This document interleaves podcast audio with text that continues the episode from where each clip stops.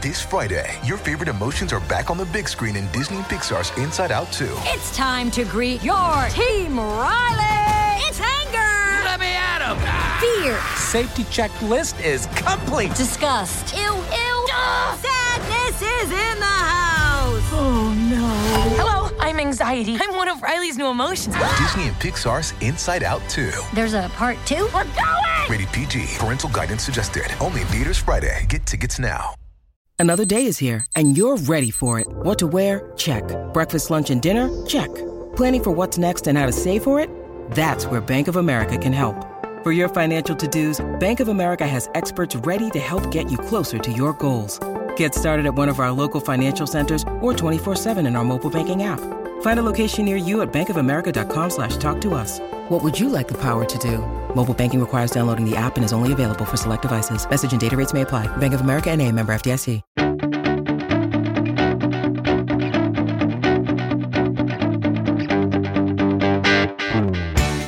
A wild ride through Australia, flying high with a woman lost to history, and an Indigenous coming of age story. This is chapter 211 of WCBS Author Talks. I'm Lisa Chernkovich, and coming up, Adrian McKinty shares how crappy B horror movies from the 70s shaped his imagination and his thriller writing. Don Dahler introduces us to a woman we should know but don't because of a historical fluke. And young adult debut novelist Jen Ferguson shares why her book is for any reader who has big feelings. In his new summer thriller, The Island, best-selling Uber driver turned author Adrian McKinty will have you wondering what would you do if you accidentally killed someone? Set on a remote Australian island, his domestic thriller pits family against family in a fight for survival. And believe it or not, his story is based on a personal, real life incident. So, when I've been talking to people and telling them about this last book I've read, I've been calling it a mashup of Survivor meets Deliverance meets Steve Irwin Crocodile Hunter. That's good. yeah, that works for me. So I find it really fascinating that the germ from the story started uh, is something that actually happened to you in real life, but maybe didn't go as far. No, no, no, absolutely. Um, we lived in Australia for 10 years, and um, I was always taking the kids and the missus, sometimes reluctantly, on uh, long road trips. And um, speaking of Mad Max, we went up to um, the, the place where they filmed Mad Max is just about an hour north of Melbourne. So we went to all those roads and that landscape. It was amazing. And if you go about another five or six hours further north, you're into that landscape where they filmed The Road Warrior, Mad Max 2. So I was always up for these adventures. Um, on one of the ventures, this one wasn't quite as successful. We went to this island off the coast of Victoria, and we got the ferry over. Uh, it was it was February in Australia, so it's about 42, 43 degrees Celsius, which is about 112 uh, Fahrenheit, and it's that no ozone layer Australian heat where it just bakes down on you. So we got this ferry over, and it was immediately weird um, because there's a there's an island nearby where a lot of tourists go called Phillip Island, where um, they have these little fairy penguins that a lot of people are interested in. Um, but that had no interest to me because it's where the tourists went. So I went to this off the beaten track place, which I called Dutch Island in the book, and um, it was strange immediately because when we got the ferry over, the guy driving the ferry was driving it with his foot and drinking a can of beer. He was driving the little steering wheel thing, tiny little wheel with his foot, drinking a can of beer.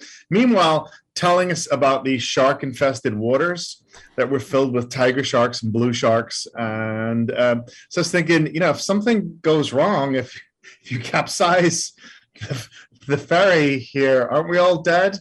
Um, but that didn't seem to bother him. Uh, and we land, and and then it got a bit weirder because the very first thing we see was um, two guys walking around with shotguns over their shoulders, and um, and you never see long guns in Australia because they have incredibly strict gun controls. You just you see cops sometimes with uh, revolvers, uh, but you never ever see long guns. Um, so that was extremely peculiar. And then we heard a lot of gunfire all over the island because they were extirpating the uh, local rabbit population. I, we found out later, but just so weird. The first thing you see is these guys with the shotguns, and then you hear all this gunfire everywhere. And I thought, okay, fair enough. Um, we're driving on this road, and there's nothing to see. It's just this tall spinifex grass that they have there in, in Oz, this sort of yellowy white brittle grass. And the kids are have checked out. Um, there, there's no there's no Wi-Fi or phone signal, but they're on these little portable DVD player things. So they're in the back seat doing that. And uh, the wife's looking at me, just going, "Well, Adrian, this is another uh, fine mess you've got us into this place." So we stopped at this farm for to get uh, some drinks of water or whatever, and then that's when the oddness all kicked up another notch um, because uh, at the farm they knew everything about us. Um, uh, like we'd come from Melbourne, who we were, you know, ages of our kids and everything. And uh, it turns out the guy in the ferry had walkie-talkied um, our information to them. And it turns out everyone on this island was related. They were all one large extended family. So that was odd um, that they all knew all about us. And then one of the guys, I didn't hear this, but my wife overheard it, said inappropriate comment about one of my daughters. Um, so um, Leah says to me, "Look, let's just get out of here." And um, we'd driven around and we'd seen what there was to see. And I said, "Yeah, yeah, let's go." And then I looked at my watch, and it was ten past three. And the guy driving the ferry had been incredibly strict with us. He said the last ferry goes at three thirty. I don't take anybody back after then. Um, and um, and I thought, oh my god, we might have to sleep in the car on this island overnight. What a nightmare. So I said, kids, kids, quickly get in the car, get in the car. We got in the car, um, Leah got in the front seat, and I floored it. And I'm driving down this road um, towards the towards the ferry, just flooring it. And then suddenly, out of the spinifex, this tall grass, a lady on a bicycle comes, just turns right out in front of us on the road and um, you know you, you, just your your adrenaline's going really hard and you memorize all the details. And i noticed that she was wearing a hearing aid.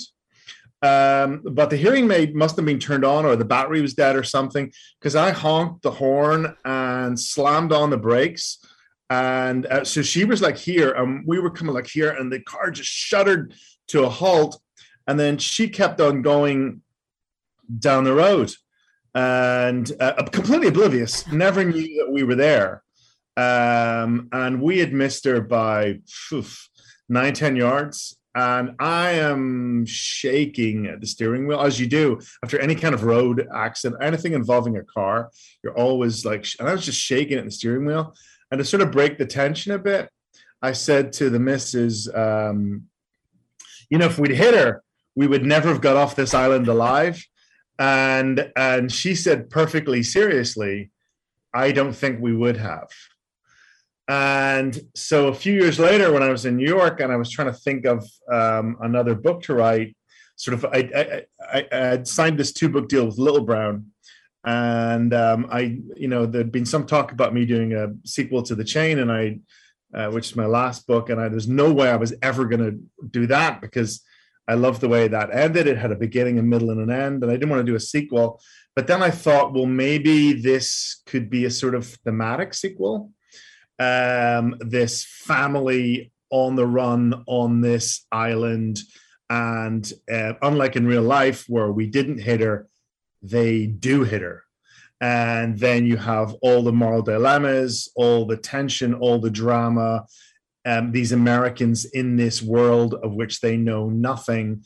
And it's kind of a fight to survive, but also um, it's a family struggle as well. They um, there's a. Um, did you ever see the Al Pacino movie, uh, Any Given Sunday?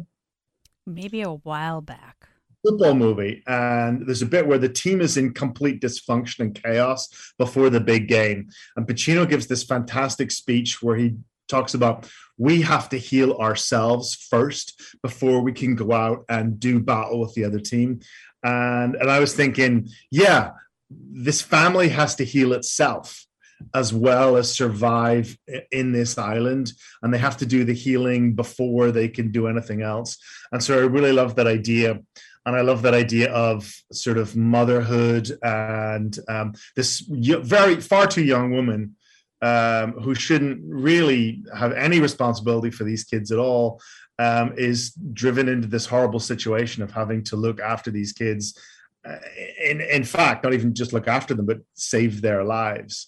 And so i like those sort of connections with my previous book um, even though it's got nothing really to do with the, the previous book at all I'm glad to hear, though, that you see it as sort of a thematic sequel because I was reading this book and I'm thinking, I love the chain that you either are like, you like to put parental figures through the ringer because you did that in the chain, you do that in this one.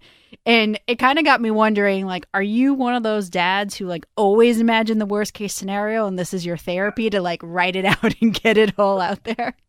Absolutely. I imagine like the worst case happening. If, and and, and I, I love doing those family road trips, but you should see the level of over preparation I do. like I have like a jug of water, um, like a 10 gallon jug of water, uh, spare gasoline. You know, I have actual paper maps in case Wi-Fi goes out, and uh, you know, have an actual physical compass as well in case. I mean nothing has ever touched wood nothing has ever really gone wrong but yeah i i really do over prepare and it's funny you mentioned deliverance because i think maybe those kind of movies warp my head a bit because um, i grew would. up in the 80s i grew up in the 80s and all those the videos that we watched were all those 70s videos that were in the video stores back then the 80s and 90s and um, in, in in britain and ireland we had this this category of films called Video Nasties. and they were, they were the videos that were so bad that they couldn't even be rated and shown in uh, movie theaters. So there was like the in the UK, I think there was the there was the U rating, there was PG, there was 15, then there was the X rating. And then there were the unrated films that were so depraved, no one was ever allowed to see them. So when you're a, like a 12 year old boy, that's all you ever wanted to see. Like you went straight to the unrated video nasty section of the of the video store. So I remember just seeing these films far far too young and like um like uh, films much worse than Deliverance. Um, like I Spit on Your Grave and Last House on the Left and uh, Texas Chainsaw and these horrific movies, but with all the same theme. Never leave your house. Um, if you go outside the city, these people are waiting for you, and um, so yeah, yeah, yeah. So I think that probably put this um, deep paranoia into my into my brain. Well, you've made me a little bit paranoid because after reading this book, I kind of want to go take a survivalist course somewhere and like be that over prepared person with the extra water and the paper maps and the, the extra gas. It's so funny. The, the, one of the movies is is I Spit in Your Grave, which is not a good movie by any stretch of the imagination. Um, it's a terrible film. Uh, it's a real just exploit, exploitation movie from the seventies. But the, the the the idea of the movie is simple. A writer who lives in Manhattan goes to a cabin in upstate New York um, to finish her new book, and then meets the locals, and terrible things happen.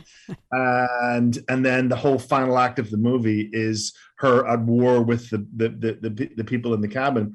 And the number of times people have offered me cabins in upstate New York, uh, go write it, and I've just said no because I'm sure it would be lovely, and I would have a great time up there, and I would get so much work done. But just that movie's playing in my head, and so Adrian, you were warned you're you're now a writer who lives in Manhattan, and you're going to take this cabin in upstate New York? Are you crazy? So, Listen, I'm a native New Yorker. You you couldn't pay me all the money in the world to go live in an upstate New York cabin. Yes, I exactly. like the city where there where there are lots of people you could hide amongst. Yes, that's true. So you know, you have this crazy family living on this island, and. Mm-hmm I do like how you how you mess with the reader's head because at, at, at a certain point of the book, you have a second guessing whether or not they're really bad. Right. And but I do want to say that amongst all of them, you have this one, I would call her a good character. She's a kid. So you've got her, she's blood of this family, but she really seems to be like the only good egg, which kind of kind of leads you to think, you know, even if uh, it, like the whole nature versus nurture kind of conversation. I knew I, I had to make them bad uh, because otherwise there could be a negotiated settlement to all this. So I had to make them bad, but I didn't want to make them one dimensionally bad. So I tried to make Nev a little bit more dimensional, and I tried to make Matt a little bit more dimensional, and and then I also didn't want to be, I also didn't want to be the ugly American writing about Australia, um, and making them all just to be monsters. So I totally cheated um, and I made Ma come from Belfast, which is where I'm from. And I thought, well, no one can accuse me of being the ugly American now because this is an interior critique. And you're allowed to do interior critiques, you know, in, in, this kind of novel. So that's a total cheat. That was an absolute cop out, but um, I, I, you know, I had to do that to get to get away with that story. And then, yeah, as you say, you know within that there's this you know little interesting dimension. And also i think uh, I, I, thought it was important that matt makes the speech. I think it's matt maybe it's one of the other characters i can't remember but says look we're not the bad guys. You came over here to our home and did a terrible thing and then tried to cover it up like you're the bad guys here and um, and as a reader it's gone so far by that stage you're going don't listen to this guy you know, don't be swayed by this. But still, you know, it, it, it's put out there. You know, that is actually physically true. And um, so, yeah, it's it's it's you you wanted to give it a little bit more moral texture. I know you had a lot of interest for the chain for a screen adaptation. Are you getting that kind of attention for this one as well? Yeah, I mean, it's been um, optioned by um, Hulu, um, and their plan is to do a, a limited series and um, on this. I'd so watch the be, heck out of that. be very exciting. Um, I I, I kind of don't think they could actually film on the real island itself. I was actually thinking about this this morning. I said, wouldn't it be awesome if they went there and filmed in the real island with the real people as extras? And you know but then i thought but there's no resources on this island for a film production and there's no fresh water. There's the, the, there's barely any roads. There's no electricity. Uh, there's no wi-fi service. So my guess is that would just be physically impossible mm-hmm. um, you just actually couldn't do that i mean where the actors going to go in their downtime there's no power there. for any of the trailers um, so I was thinking, wouldn't that be awesome? And then I think, but that that would probably never ever happen because the location is just so it's just so extreme. Uh, maybe there's a California desert somewhere that uh probably. I mean, that, I'm, I'm sure that's um, there'll be plenty of little or an island. I was thinking uh, maybe an island off the Carolina coast or something, or somewhere like that. You know, I, import I a few, import a koala bear too.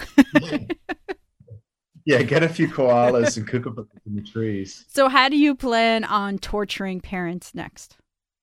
Well, um, I, I I have a couple of different plans for the next book, um, and I'm probably going to spend this summer um, seeing which one of those two is the best goer but I don't want to say too much about it now because I don't want to jinx it. Um, there's, I've, I've got two ideas that I'm not going to do both. Absolutely not.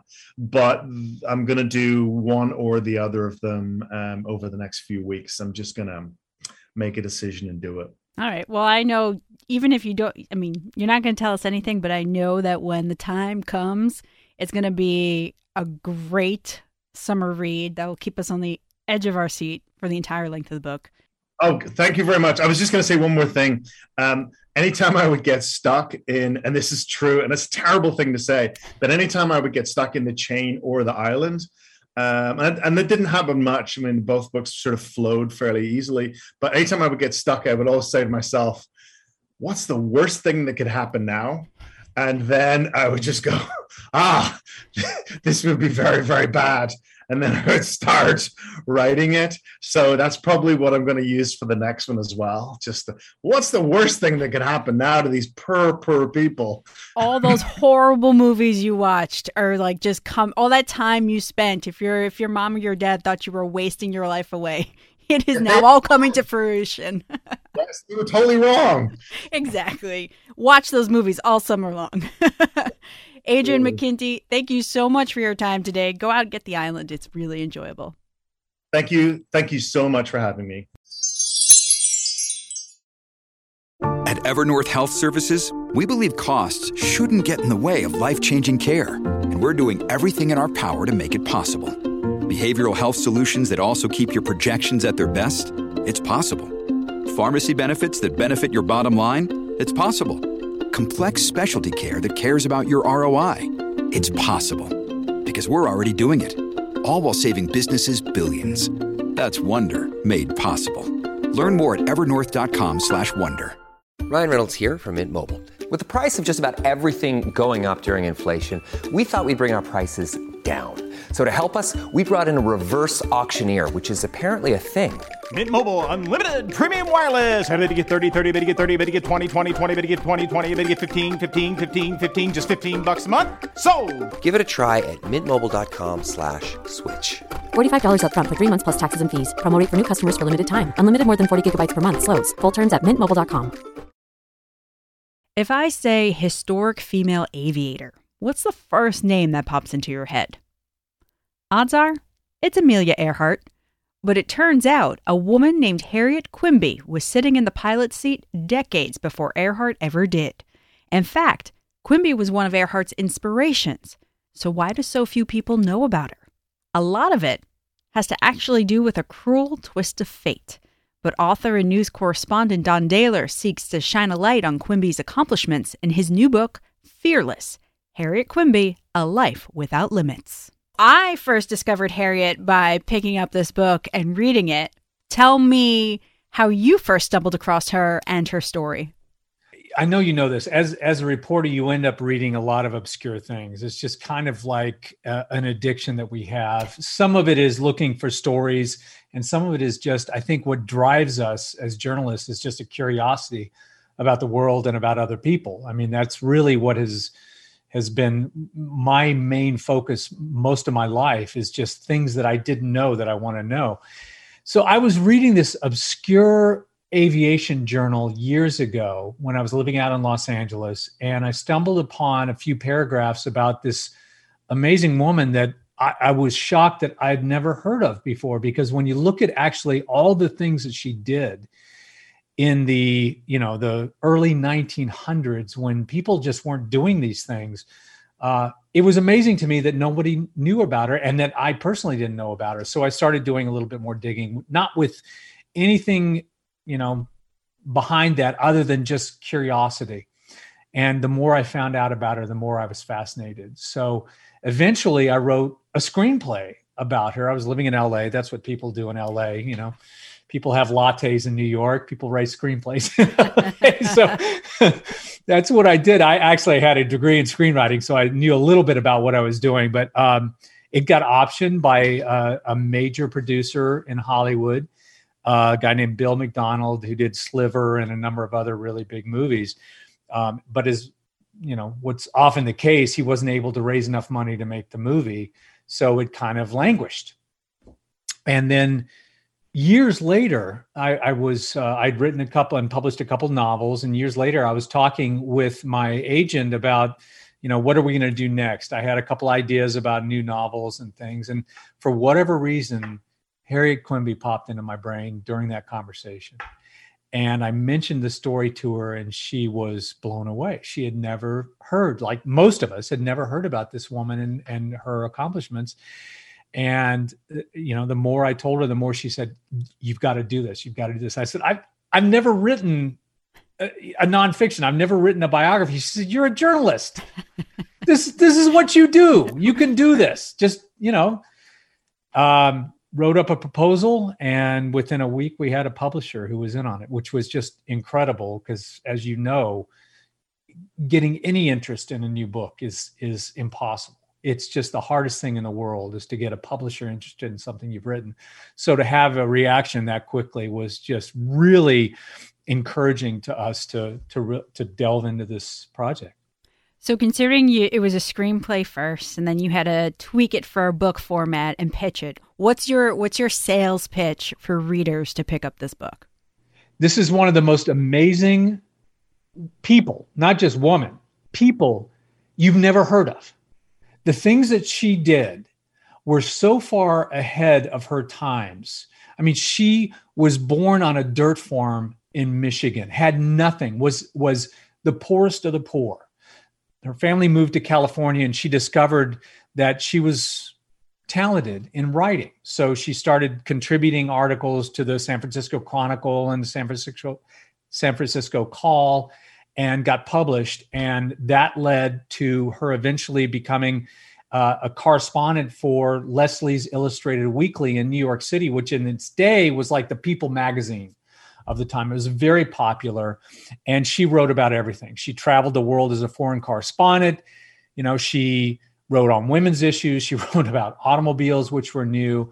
And then eventually she turned her site. So, so my pitch about Harriet Quimby and and this book fearless is her story should be known her name should be mentioned in the same breath as amelia earhart she was that kind of a trend breaker but because of a twist of fate nobody knows about her she's not in most of the history books and she disappeared and i just i think that's wrong and i'm hoping that people will know and give her her rightful due.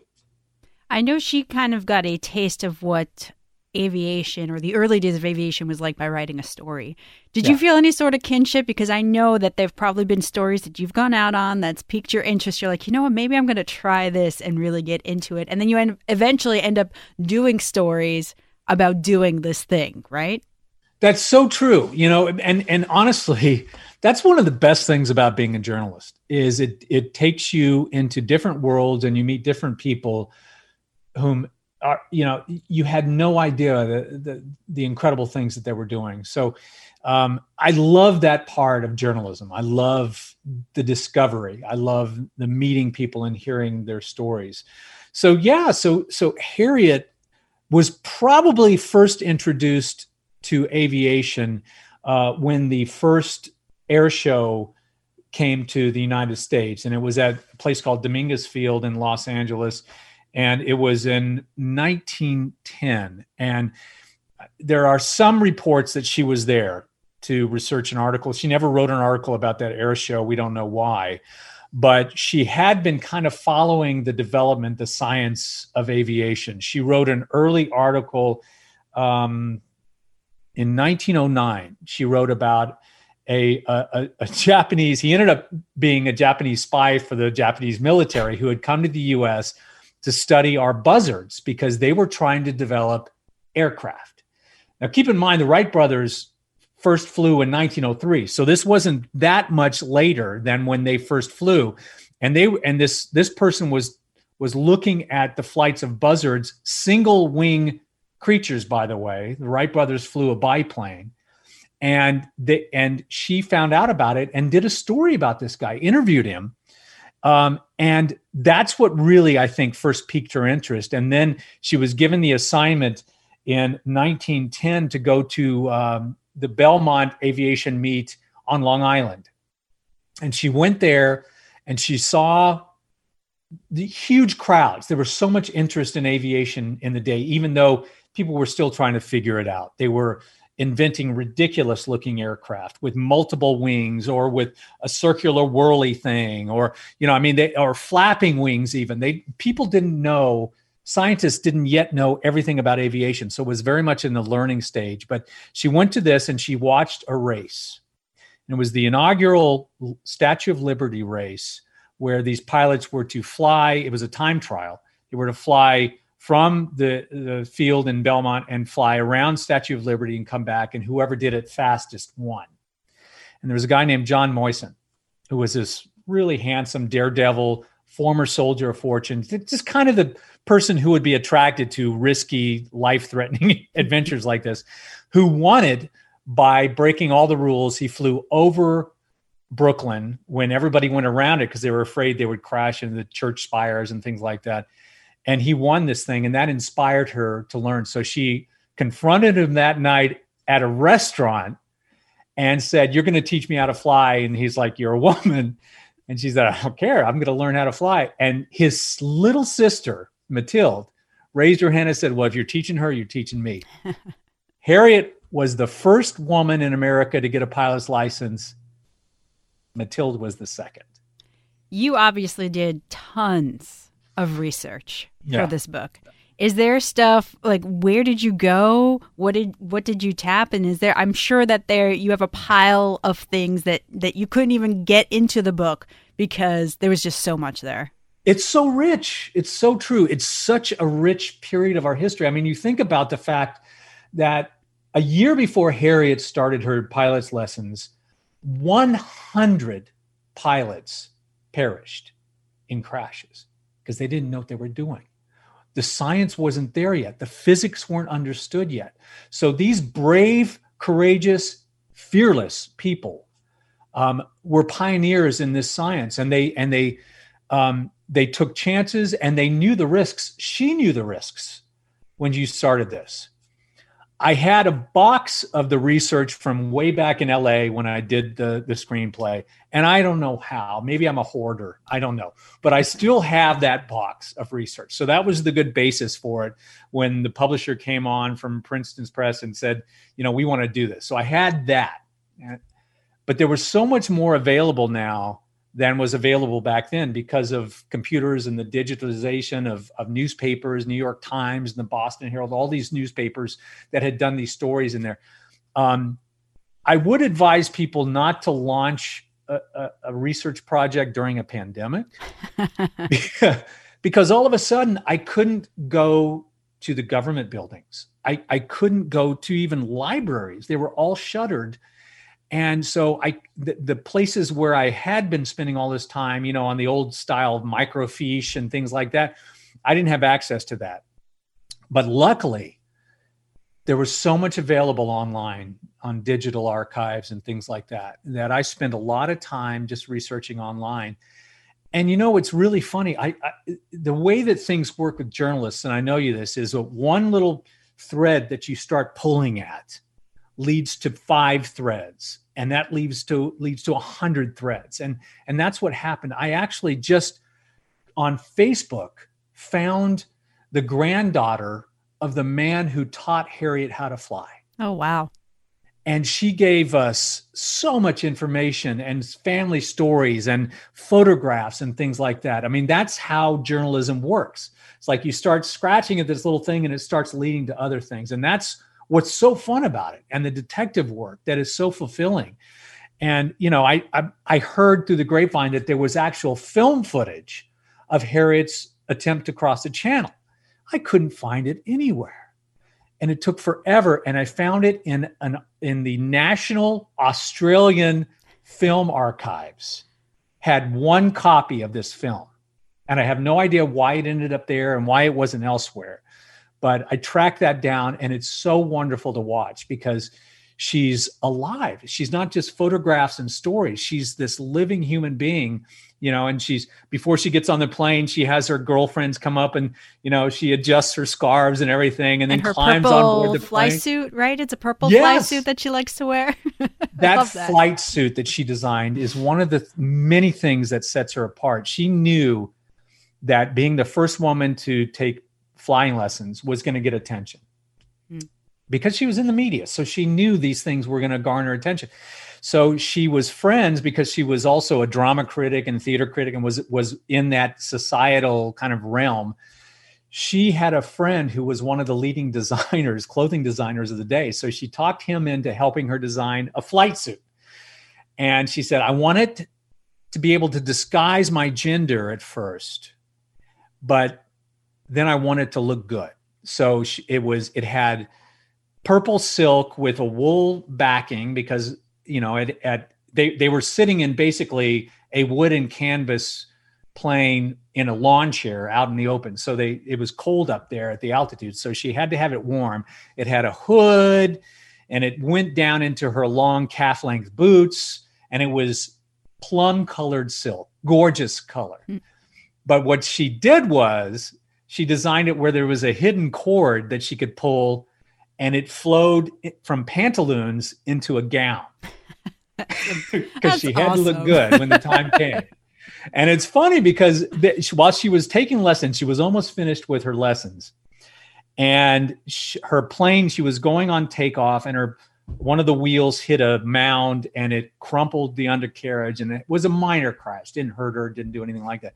But there were some reporters nearby who were covering the early days of aviation and they came running over and harriet climbs out of the plane and they come screeching up to a halt staring at her and she pulls her hood down pulls the cord it flows into the gown and she introduces herself to them.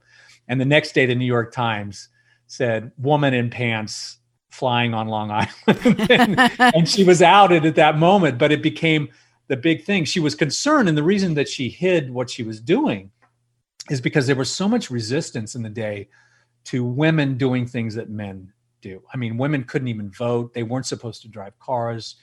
and know, she did and that too, right? She did. She was one of the first women to not only learn how to drive a car, but she owned cars. She owned one when she lived out in San Francisco. And then when she moved to New York, she owned a little yellow convertible, what they called a runabout then. And she would drive around and she loved speed.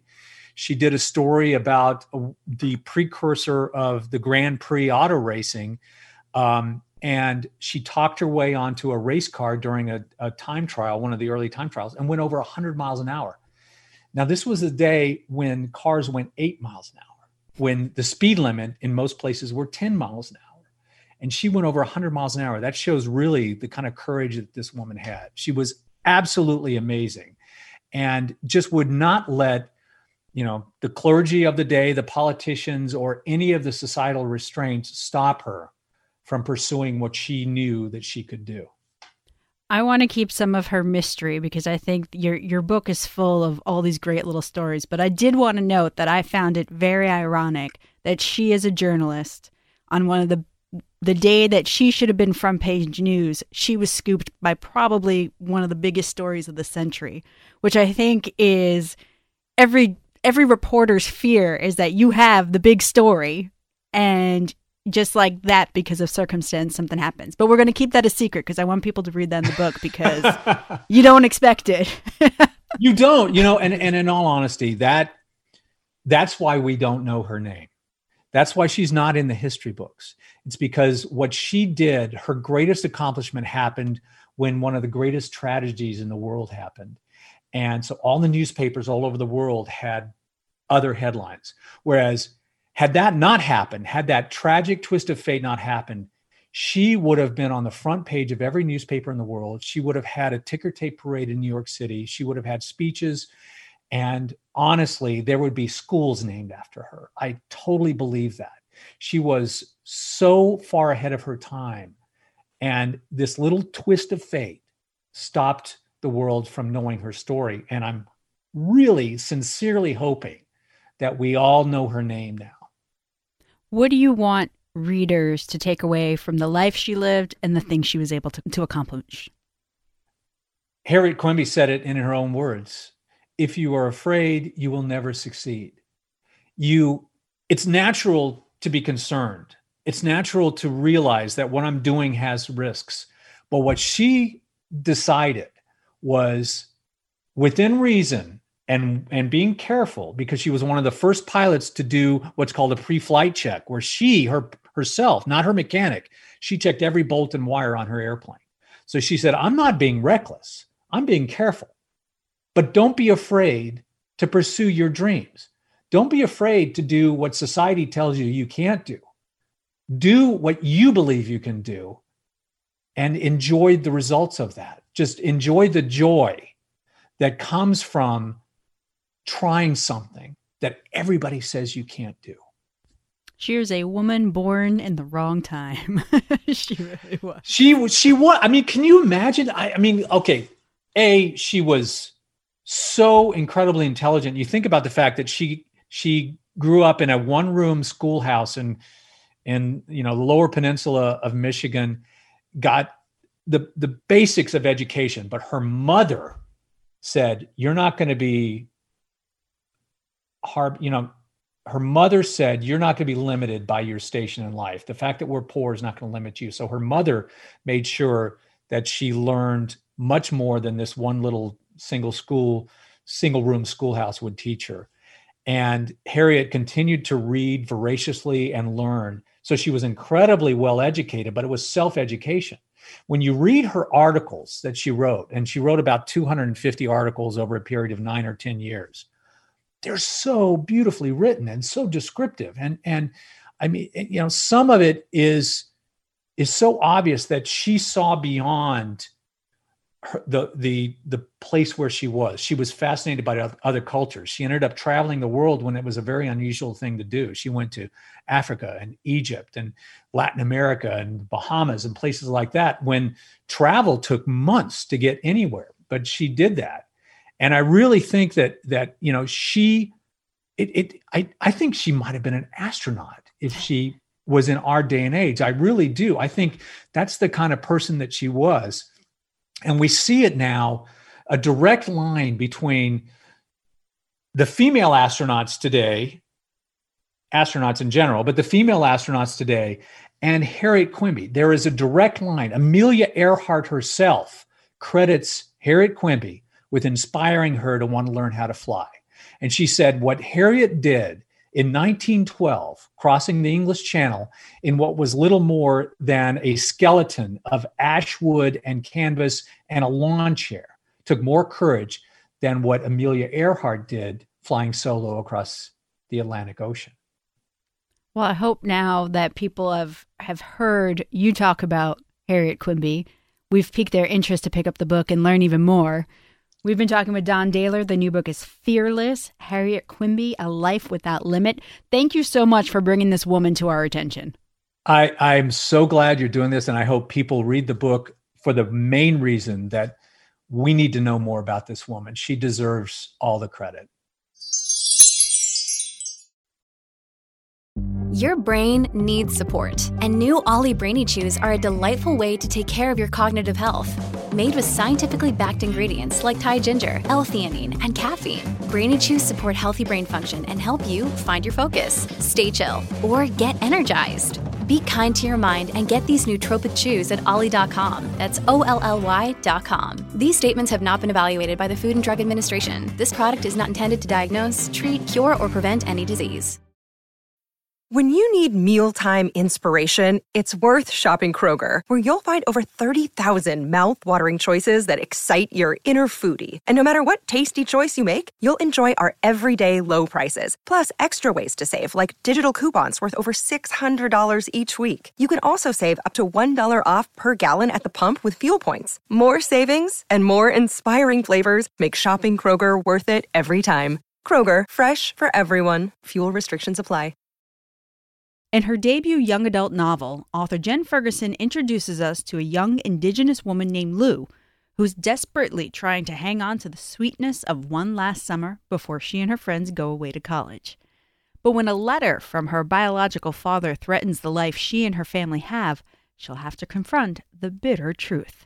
I got to chat with Jen about how important representation in fiction is and why she had to write The Summer of Bitter and Sweet. So, usually I start off all these interviews with asking some sort of variation on a question about what inspired an author to write a story. But with this book, it really feels like instead of having an inspiration to write the story, there was a need to write it. Am I wrong? Mm, no, I don't think you're wrong. Not at all. Tell us a little bit about what led to you putting this story on paper. Okay, so um, I've been writing novels for a really long time. Like I was the teenager who was writing novels in her bedroom instead of going out and hanging with her friends.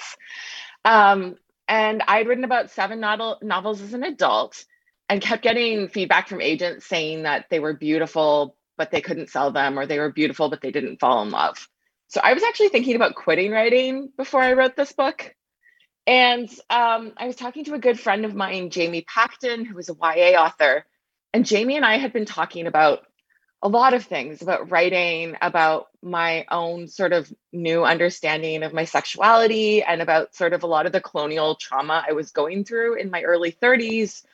Um, after having been through the Canadian education system um, and, and trying to understand myself as a Metis person um, who also has white ancestry. And Jamie sort of said, Why don't you write that? and, and that was the moment where this book came together. I I had to take the things that I was going through and, and funnel them into the book. And, and this book turned out to be the book that everyone wanted to represent and the book that people wanted to publish. So you mean there is something in that whole old cliche about writing what you know? Well, there definitely is, right? Um, so for me as a fiction writer, I I tend to borrow things from my friends and family and the world around me. And usually I'll throw out a disclaimer. I'll be like, oh, you just told me a really great story. That may end up in a novel at some point in time. Um, and the combination of of writing the things you know around you and then playing and fictionalizing and changing things so that your story shape works better um, like that's that's the joy of fiction writing. And what you've done here with this book is is you've written a book for for other girls like you who while growing up and I know you said you were a voracious reader you didn't see stories that reflected who you were. And just tell me why it's so critical to have a story like this and to see yourself represented in fiction. Of course. Um, so so one of the things about um, the sort of changing landscape of particularly children's literature, is that we are starting to see more and more um, people represented who were never represented before. And I was a late bloomer. Um, I was a late bloomer coming to understand myself as demisexual, and I was a late bloomer, like shucking off the colonial um, baggage that I was carrying around. And part of the reason why it took me so long to get there was that I didn't have books and media that like showed me that these things were normal or showed me um, experiences of a particular character doing a similar thing.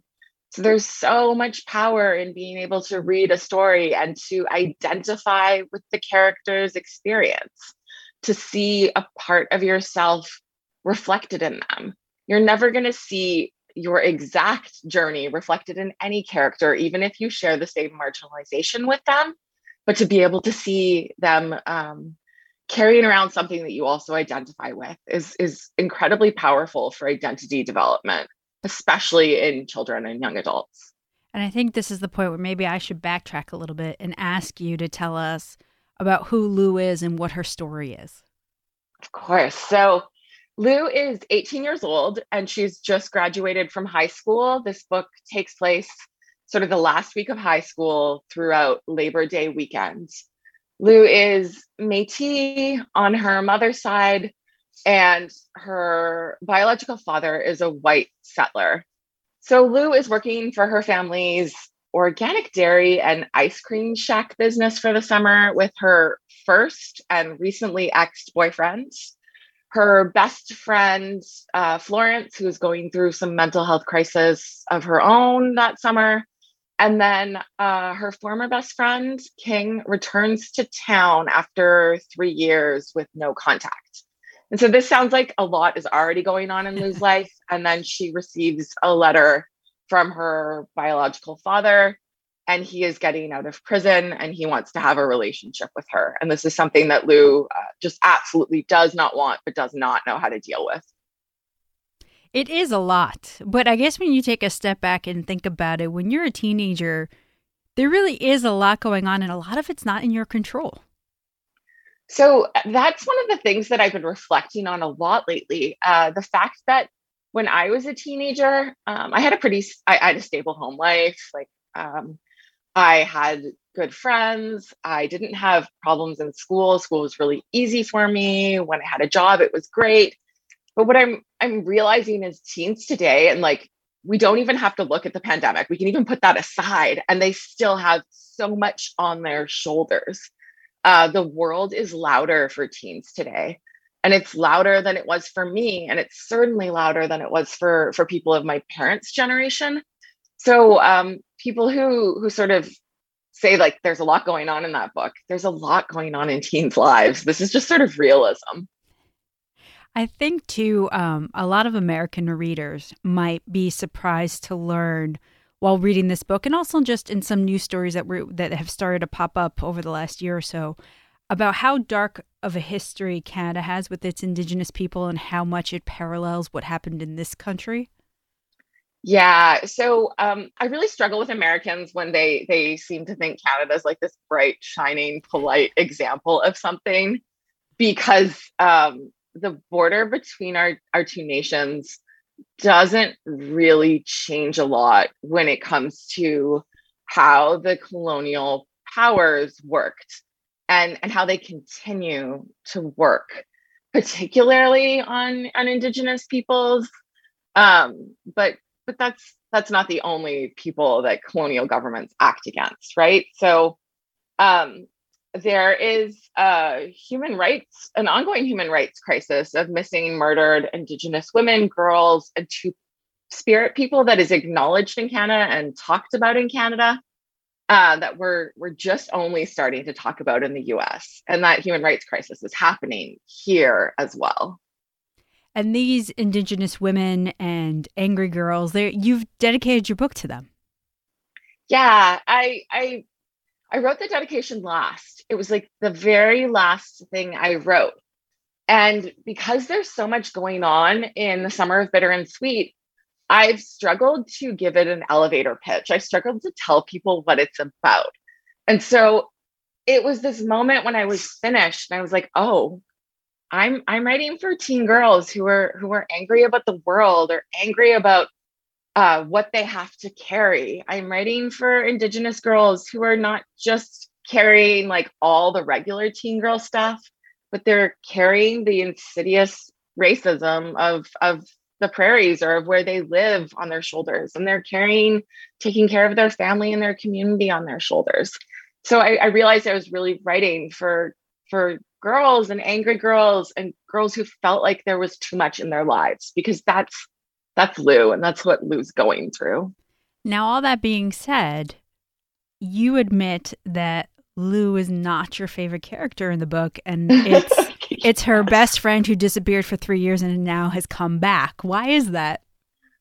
Um, so Lou might have a bit too much of me in her for me to like be able to love her unconditionally. that might be something I need to talk to my therapist about. Um, but also, um, King is he's 18 and he's through some of the garbage that Lou is still going through, right? Like he's dealt with his sexuality. He knows who he is. He understands himself as a Black Canadian. He he doesn't have like big trauma around this anymore. Like he he's he's through a lot of the things that she's going through, and he is a solid, emotionally literate teen man. And I, I find that really, really, really lovable that he can understand others and that he can he can figure out what others need and he can still go for what he wants at the same time and you've had people say to you that he's too good of a guy right?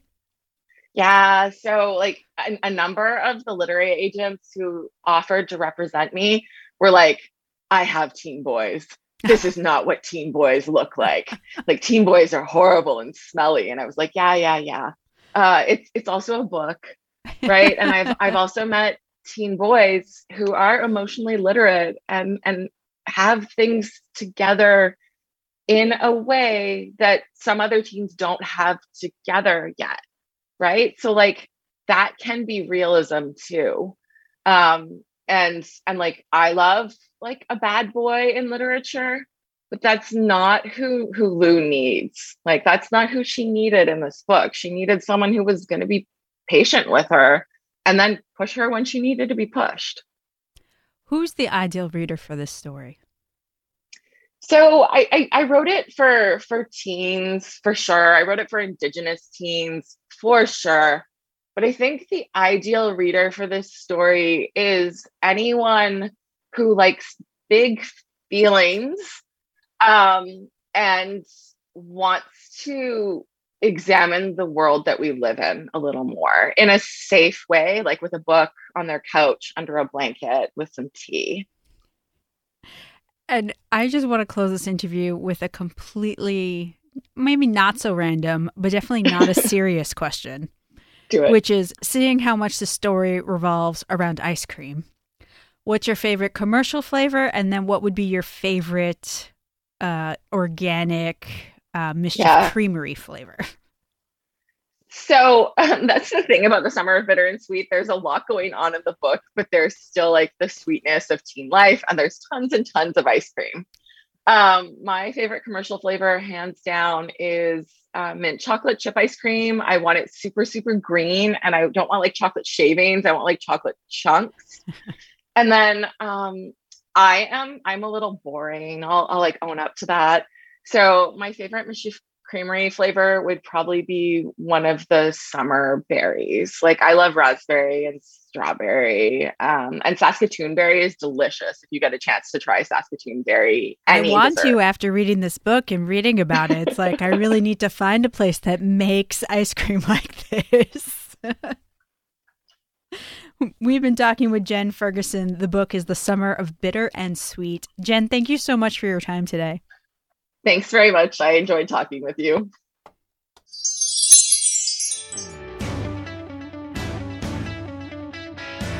And that's where we close the book on this chapter. Next time, we chat with the first black woman to visit every country in the world and the new photo book chronicling her journeys. Major case of envy. Until then, follow us on Twitter and Instagram at WCBS 880 Books. And if you haven't already, please subscribe to this podcast in the Odyssey app or wherever you get your podcasts. I'm Lisa Jurkovich.